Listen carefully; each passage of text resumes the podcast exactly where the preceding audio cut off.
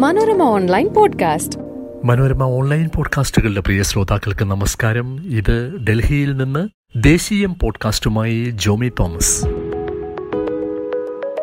കഷ്ടിച്ച് ഇരുപത്തിമൂന്ന് വയസ്സുള്ള സംസ്ഥാനമാണ് ഉത്തരാഖണ്ഡ്.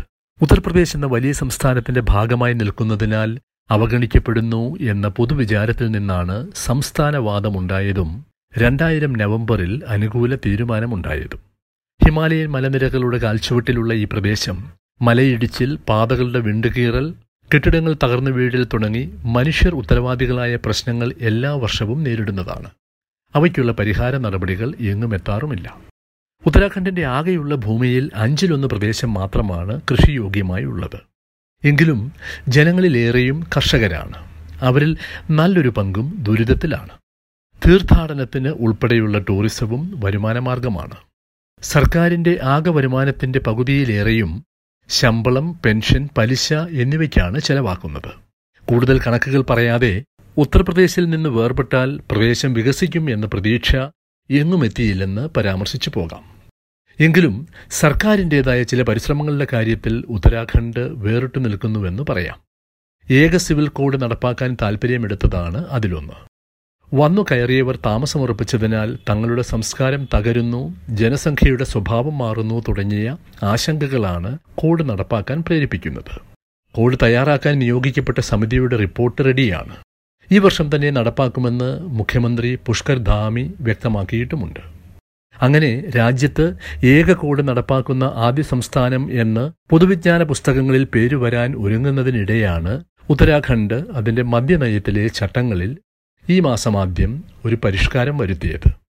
ഏകകൂടുവാദികളുടെ ഉൾപ്പെടെ സമ്മർദ്ദത്താലാണെന്ന് പറയപ്പെടുന്നു പരിഷ്കാരം ഇപ്പോൾ നടപ്പാക്കേണ്ടതില്ലെന്ന് ഏതാനും ദിവസം കഴിഞ്ഞ് തീരുമാനിക്കുകയും ചെയ്തു. വീടുകളിൽ മിനി ബാർ അനുവദിക്കാമെന്നാണ് സംസ്ഥാനത്തിന്റെ എക്സൈസ് ചട്ടത്തിലെ പതിമൂന്നാം വകുപ്പായി എഴുതി ചേർത്തത്. അതനുസരിച്ച് അഞ്ച് വർഷമായി ആദായ നികുതി അടയ്ക്കുന്നവർക്കാണ് വീട്ടിൽ ബാർ സജ്ജീകരിക്കാൻ അനുമതിക്കായി ജില്ലാ മജിസ്ട്രേറ്റിനോട് അപേക്ഷിക്കാവുന്നത്.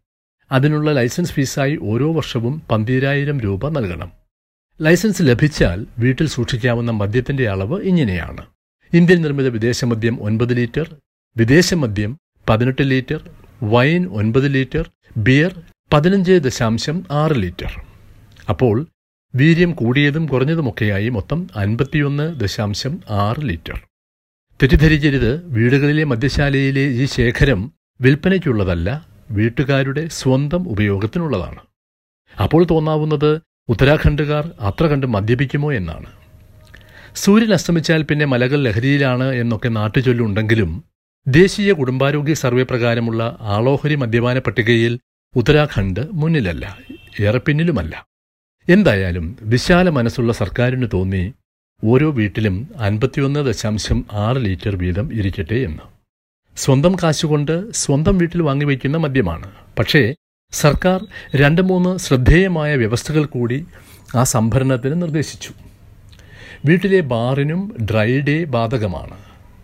നമുക്കറിയാവുന്ന ഡ്രൈ ഡേയിൽ മദ്യം വിൽക്കരുതെന്നേയുള്ളൂ കുടിക്കരുത് എന്ന് എവിടെയും എഴുതി വച്ചിട്ടില്ല. ഉത്തരാഖണ്ഡിലെ വീടുകളിലെ ബാറുകളിൽ നിന്ന് വിൽപ്പന അനുവദിച്ചിട്ടുമില്ല. എങ്കിലും ഡ്രൈ ഡേ പാലിക്കണം.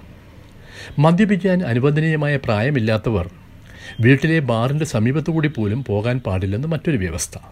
വ്യവസ്ഥകളെല്ലാം പാലിച്ചിട്ടുണ്ടോ എന്ന് പരിശോധിച്ച് ഉറപ്പുവരുത്തിയ ശേഷമാവും ലൈസൻസ് പുതുക്കി നൽകുക. വിൽക്കാനല്ലെങ്കിൽ പിന്നെ എന്തിനാണ് ഒരു സമയം അൻപത്തിയൊന്ന് ദശാംശം ആറ് ലിറ്റർ വീട്ടിൽ വഹിക്കുന്നത് എന്നത് പലരും ഉന്നയിച്ചതും ന്യായവുമായ സംശയമാണ്. ഡൽഹി പോലെ ചില സംസ്ഥാനങ്ങളിൽ വീട്ടുബാറുകൾ ഉണ്ടെന്നും അതിനെ മാതൃകയാക്കിയെന്നുമാണ് ഉത്തരാഖണ്ഡിൽ നിന്ന് കേട്ട ന്യായം. മധ്യവയസ്കർക്ക് കൈവശം വയ്ക്കാവുന്ന അളവ് ഡൽഹിയിലും നിർദ്ദേശിച്ചിട്ടുണ്ട്. മധ്യവയസ്കർ എന്ന് പറഞ്ഞാൽ മദ്യം കഴിക്കാൻ അനുവദനീയമായ പ്രായത്തിലുള്ളവർ. ലൈസൻസ് ഫീസൊന്നും ഡൽഹിയിലില്ല എന്ന് മാത്രം. അപ്പോൾ ലൈസൻസ് ഇനത്തിൽ ഉത്തരാഖണ്ഡ് വരുമാനം പ്രതീക്ഷിക്കുന്നു. ഡ്രൈ ഡേ പ്രായപൂർത്തി മദ്യപാനം തുടങ്ങിയവ ഓരോ വീട്ടിലും ആരുറപ്പാക്കും.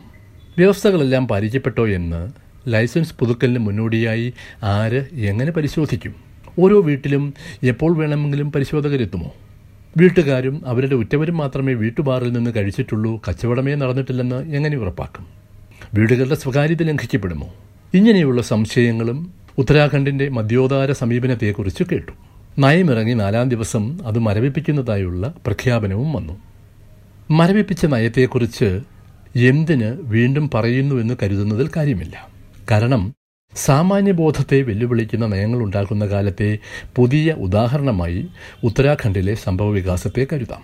നയമെഴുത്തിലെ ആരെയും പേടിപ്പെടുത്തുന്ന അലംഭാവവും അതിൽ പ്രകടമാണ്. സർക്കാരുകളുടെ മുൻഗണനകൾ എന്തൊക്കെയെന്ന ചോദ്യവുമുണ്ട്. ഉത്തരാഖണ്ഡിന്റെ കാര്യത്തിലാവുമ്പോൾ സംസ്ഥാനത്തിന് പ്രത്യേകമായൊരു സിവിൽ കോഡ് എന്ന ആശയത്തിന്റെ കാര്യത്തിൽ ഈ ചോദ്യം നേരത്തെ കേട്ടതുമാണ്. മനോരമ ഓൺലൈൻ പോഡ്കാസ്റ്റിൽ അടുത്തൊരു വിഷയവുമായി എത്തും വരെ നമസ്കാരം. Manorama online podcast.